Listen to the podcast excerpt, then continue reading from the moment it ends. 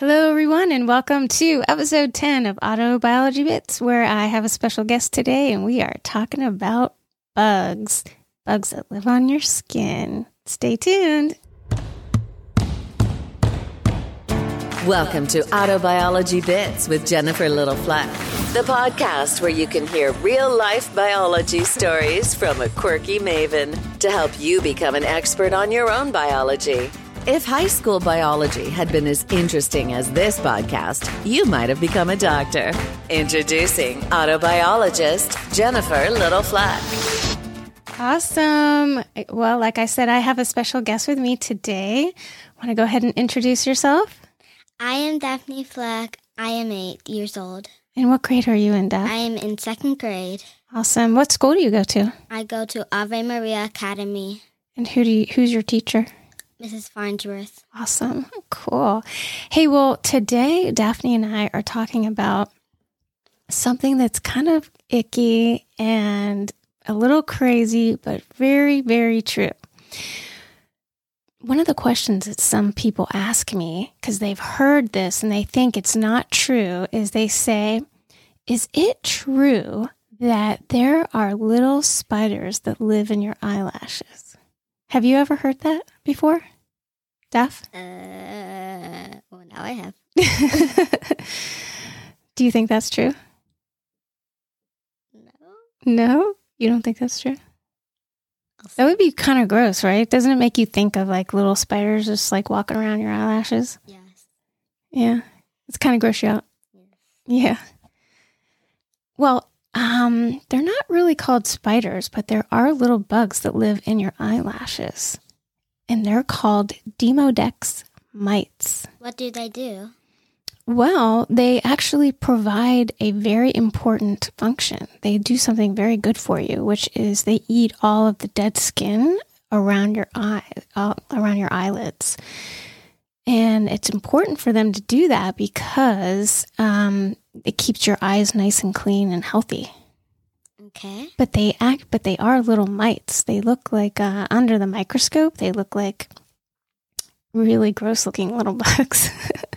Uh, like, do they have four legs? yeah, yeah. I'll have to show you a picture, and we'll we'll post a picture on the website. Okay. People can see what they look like. But but you don't start out having demodex mites. You're not born with them on your eyelashes. You just get them over time. Well, how do you get them? You know, you, you kind of get them just from living with your family because every person over the age of 18 years old has Demodex mites living in their eyelashes. So, if you're like maybe like 20, you don't have them? Yeah, you do. You have them when you're 20. You get them, you pretty much everybody, by the time you're 18 years old, you definitely have them in your eyelashes. Okay. Okay. But what if you clean your eyelids by yourself and would they wash away? Sometimes they wash away. Yeah, absolutely. But here's the thing. They don't just live on your eyelashes. They they actually live all over your face. So they live in our forehead too? Yeah, they live in your forehead and they they actually live in the in the pores of your skin.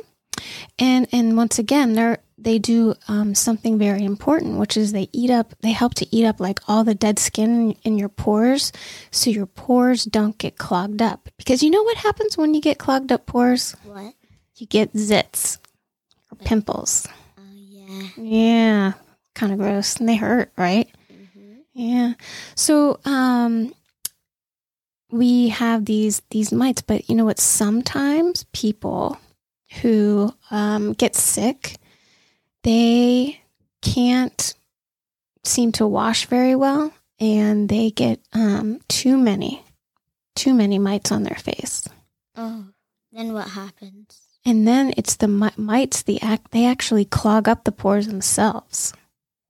Oh, Yeah. that's bad. Yeah, that's bad. So it's a delicate balance, right? That's why um, we need them, but we have to make sure that we wash when we're supposed to wash. So when mommy says, wash your face, you, um, you're washing and you're washing away um, Some of the some of the mites and, you know, the help, good healthy ones they stay there, you know, because they're in your pores, and you know sometimes they, um, you know, they hang on to your eyelashes, but yeah, they're always there. So some people they have this um, disease called rosacea. Have you ever heard of rosacea? Uh, I maybe heard my teacher talking about it. Mm. Yeah, it's when um, people look like they have really red, rosy cheeks, like Santa. You know how Santa has red, rosy cheeks? Uh, no, he does not. you, you don't think he does? Well, um, people who have rosacea have red, rosy cheeks, and they have found that these mites are 15 to 18 times greater in numbers in pe- people with rosacea. And so they think that that's part of what contributes to their red, rosy cheeks. Oh, okay. Well, Mhm. can I ask you a question? Sure. Uh, so like, if you're sick and you know the mites come, it clog up and you can't wash them out? Uh, why does how I meant to say like uh Like, how do they, how do you get rid of them? how do you get rid of them then? Well, um, the first thing you got to do is is make sure that you're properly washing your face, and we call that you know good hygiene. So you know you're taking baths and stuff. But the other important thing to do is to get healthy, because once you get healthy, then um, there's other things on your skin other than Demodex mi- mites that help to keep them under control, because Demodex mites aren't the only things that live on your skin.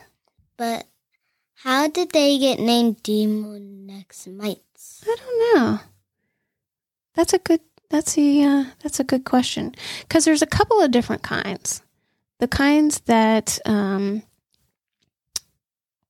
the kinds that live on your eyelids, they're called Demodex folliculorum, and then I know that's a really big word.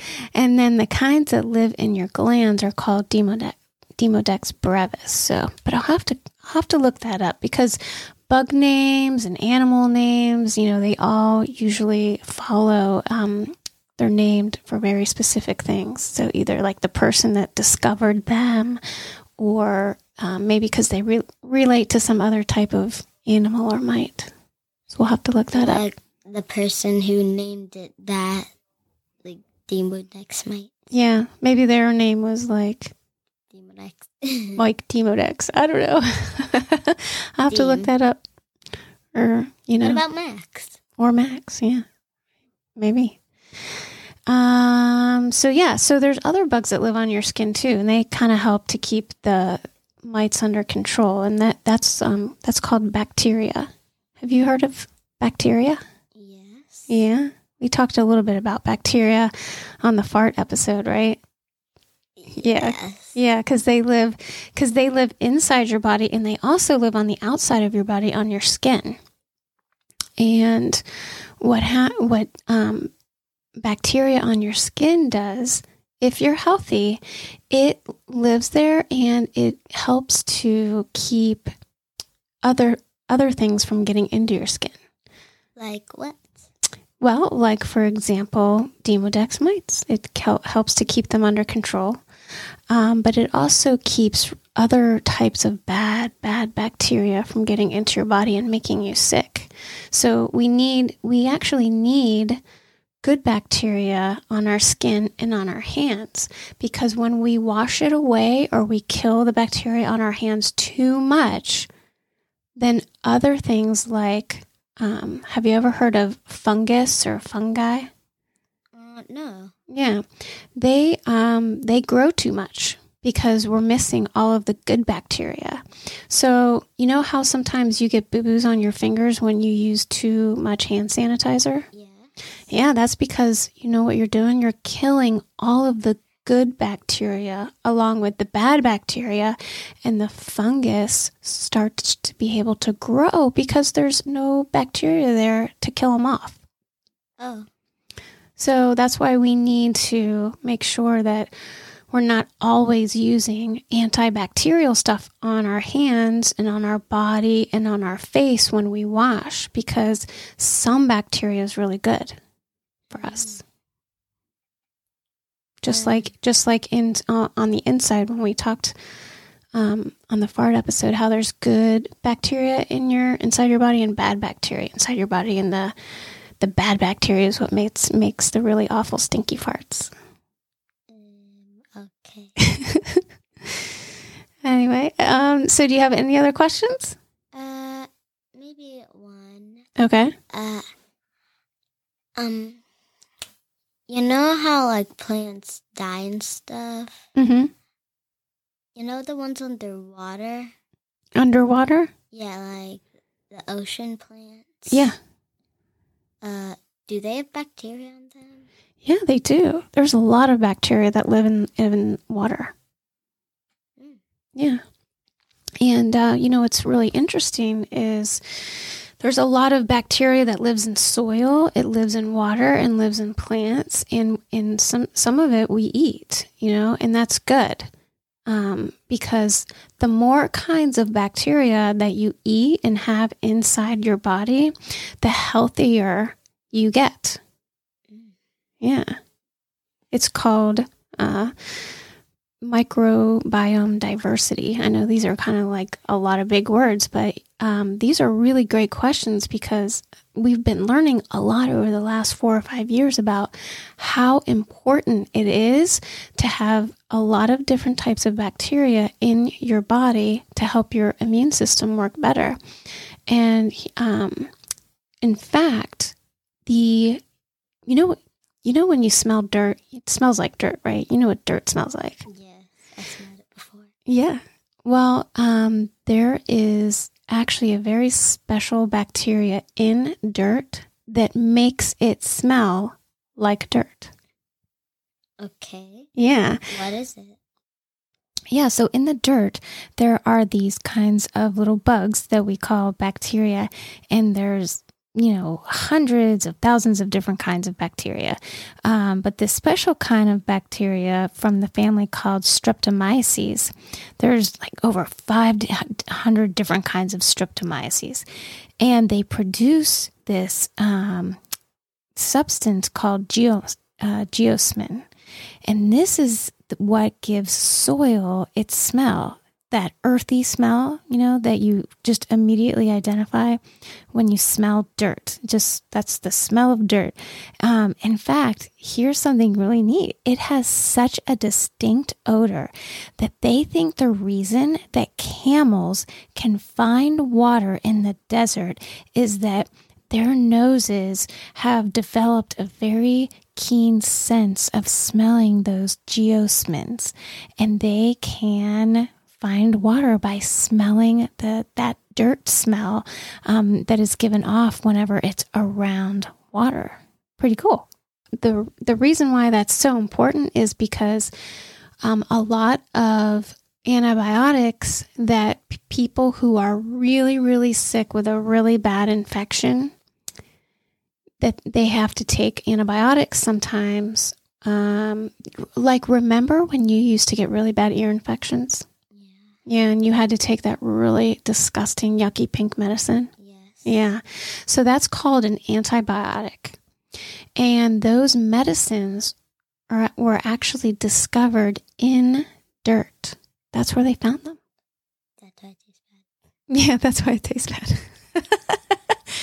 and uh, but yeah, that's how most antibiotics were discovered and made is from species of bacteria that live in the dirt. Yeah. So that was a really awesome question, Daphne. Any other questions for me today? No. No? Okay, cool.